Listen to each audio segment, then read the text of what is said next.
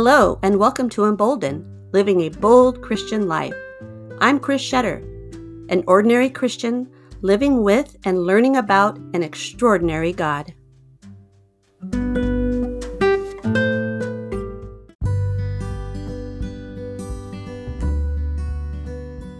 In this episode, we'll be exploring how to hold the line through the 25 promises found in the book of Isaiah.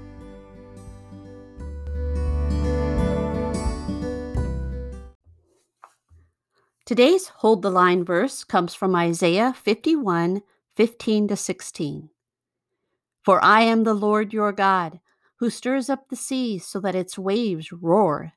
The Lord Almighty is his name. I have put my words in your mouth and covered you with the shadow of my hand. I who set the heavens in place, who laid the foundations of the earth, and who say to Zion, You are my people. When we picture warcraft during the United States Revolution, we typically envision lines of soldiers from each side marching towards each other. Here's a description from the American Battlefield Trust. Quote, Under normal circumstances, 18th century combat entailed that two armies marched toward one another, shoulder to shoulder, and usually in ranks of about three men deep. When the opposing sides were within range, orders were given to halt, present arms, to fire, and then to reload. Unquote. After several volleys, one side gained the upper hand, and they would begin to close the distance with the enemy, bayonets lowered. This typically culminated in a full out charge at close quarters. Sabers, bayonets, and rifle butts were used to sweep the enemy from the field and claim victory. And how did one side get the upper hand? Well, the lines would break down either by death, injury, or desertion. The battle would be won or lost based on who could hold their line the longest. We Christians have been in a similar battle since the time of Christ. We link arms in communion and espouse the greatness of God to unbelievers. We are tasked by God to go out into our communities and battle against evil through our works, our testimony, and our telling of the good news of the gospel. However, from my, well, albeit limited experience, so many of us seem to have chosen to desert our place on the battlefield. I live in a very liberal state within the United States. Church and Christians are not valued members of many communities. In fact, we are frequently described as racist, hateful bigots because of our adherence to the teachings of the Bible. And that, I believe, causes us to shirk our duties as soldiers for God.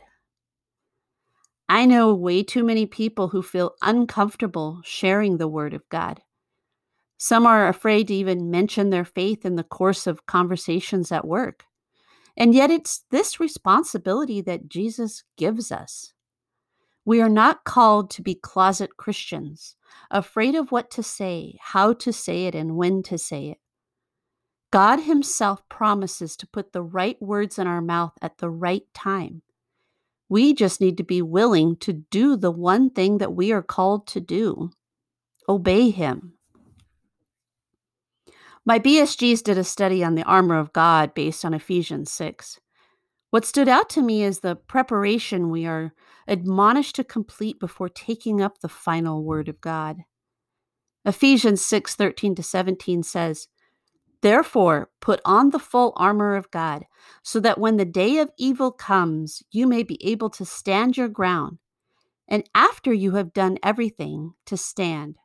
Stand firm then with the belt of truth buckled around your waist, with the breastplate of righteousness in place, and with your feet firmly fitted with the readiness that comes from the gospel of peace.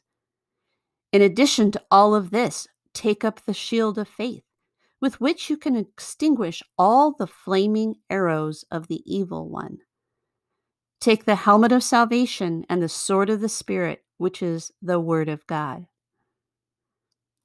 You see, once we have studied and learned the character and promises of God, we need to pray to have Him send us out into the word world and speak His words. Each morning when we rise, we should ask God to place someone in front of us that day to whom He needs to say something. And then be watchful and ready for that moment. He will give you the words to speak. James 1:22 says, "Do not merely listen to the word and so deceive yourselves. Do what it says." A few years ago, I held on to that promise of God's words when my daughter and I were in a great battle. We were pushing and pulling constantly.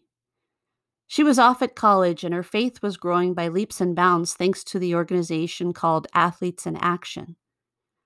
But each time we would talk, it would end in a fight or tears. I finally prayed to God to give me His words to bring this battle to an end. And one day, as we talked, the Holy Spirit gave me these words to say quote, I'm so glad your faith is growing. I can see that you have learned how to give a lot of grace and forgiveness to your friends and teammates. I know that I fail you frequently in trying to not hold on too tight to you. And what I'm asking for is some of that same grace and forgiveness.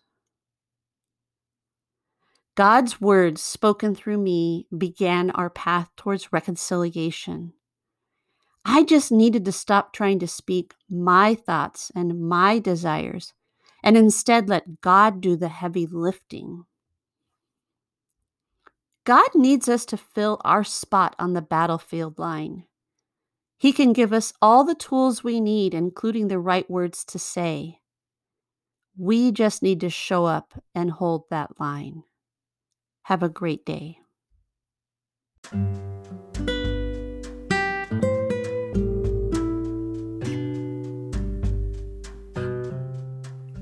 I'd love to hear from you and find out more about how you are living out your bold Christian life.